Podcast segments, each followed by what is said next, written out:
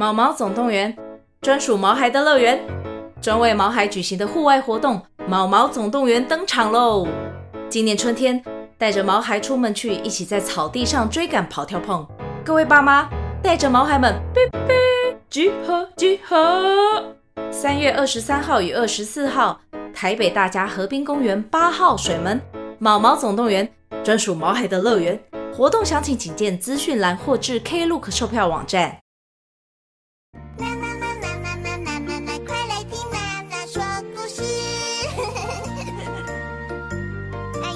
事的小朋友，打开小耳朵，准备好了吗？今天娜娜要说什么故事呢？今天要说的是词语典故的故事，知音。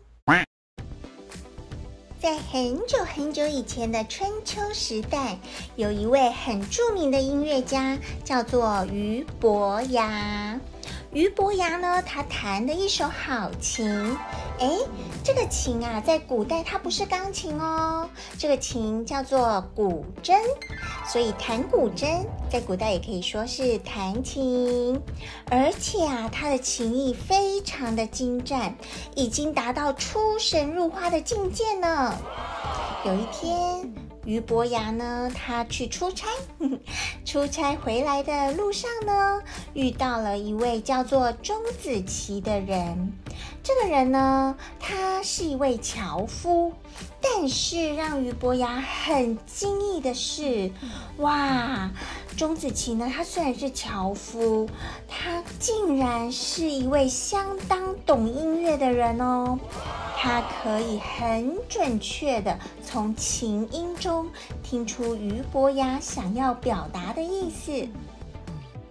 在一篇古文里是这样说的哦：伯牙善鼓琴，钟子期善听。伯牙鼓琴，志在登高山。钟子期曰：善哉。峨峨兮若泰山，志在流水。钟子期曰：“善哉！洋洋兮若江河。”伯牙所念，钟子期必得之。小桃李，刚刚娜娜讲的这段古文，你们有听得出来那是什么意思吗？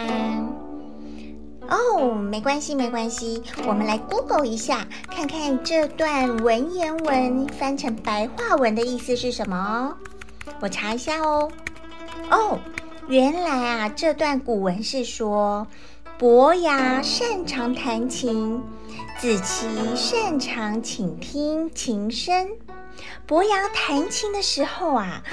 他呢，心里想到很高大的泰山，钟子期听了就赞叹说：“太好了，这段琴声就像巍峨的泰山屹立在我的面前。”哇，伯牙听了好开心哦！你竟然听得懂我在弹什么？然后伯牙又继续弹琴哦，他心里想的是宽广的江河。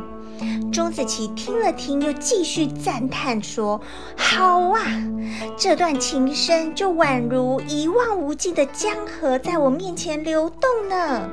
所以，无论伯牙弹琴的时候，他心里想到什么，子期都会非常清楚地说出他的心声哦。”两个人哦，虽然以前没有见过面，根本不认识，但是这一次啊，却一见如故，而且两个人说话非常投机哦，有聊不完的话题呢。嗯，所以他们决定要结拜为兄弟，而且要约定明年的中秋，俞伯牙要来钟子期家拜访，两个人再好好的聚一聚，一个弹琴，一个欣赏。嗯。到了第二年的中秋，俞伯牙依照约定来喽。哎，怎么没有见到钟子期呢？他到处去探访，到处去问邻居。原来钟子期已经去世了。俞伯牙好伤心，好伤心哦。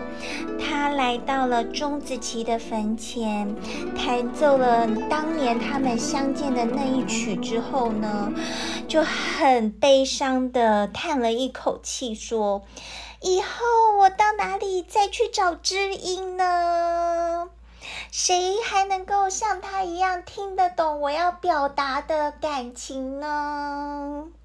说完以后呢，他就把他手上的琴用力一摔，就把这个琴砸碎了，从此再也不弹琴了。因为啊，这个感人的故事，从此以后呢，人们呐、啊、就把知音来比喻为知心的朋友。朋友的英文是 friend。最好的朋友是 best friend。如果你的朋友特别懂你，可以一起谈心，是你的知音，那这时候英文可以说 bosom friend。bosom friend。Nana is my bosom friend。娜娜是我的知音。Nana is my bosom friend。小桃李。Do you have a bosom friend？你有知音的朋友吗？娜娜觉得，找到知音真的很难得，所以一定要好好珍惜哦。就像现在收听娜娜说故事的小桃李，就是娜娜的知音哦。谢谢你们喜欢收听娜娜说故事。娜娜，请知音小桃李帮娜娜一个忙，请你到评论区给娜娜五颗星，然后留言鼓励娜娜，让娜娜有巨大力量为知音小桃李继续说故事哦。词语典故大多出自历史和寓言故事，而且常常运用在生活中，只要用短短的几个字就可以表达自己的想法。真的是非常简洁又有力呢。娜娜希望小桃李们除了知道词语典故的意思和用法之外呢，之后有机会可以用英文向外国人解释和说明，进行文化交流哦。接下来我们会学哪个词语典故和英文呢？记得继续收听娜娜说故事哦。拜拜，小桃李。订阅、按键、追踪、收听，妈妈说故事。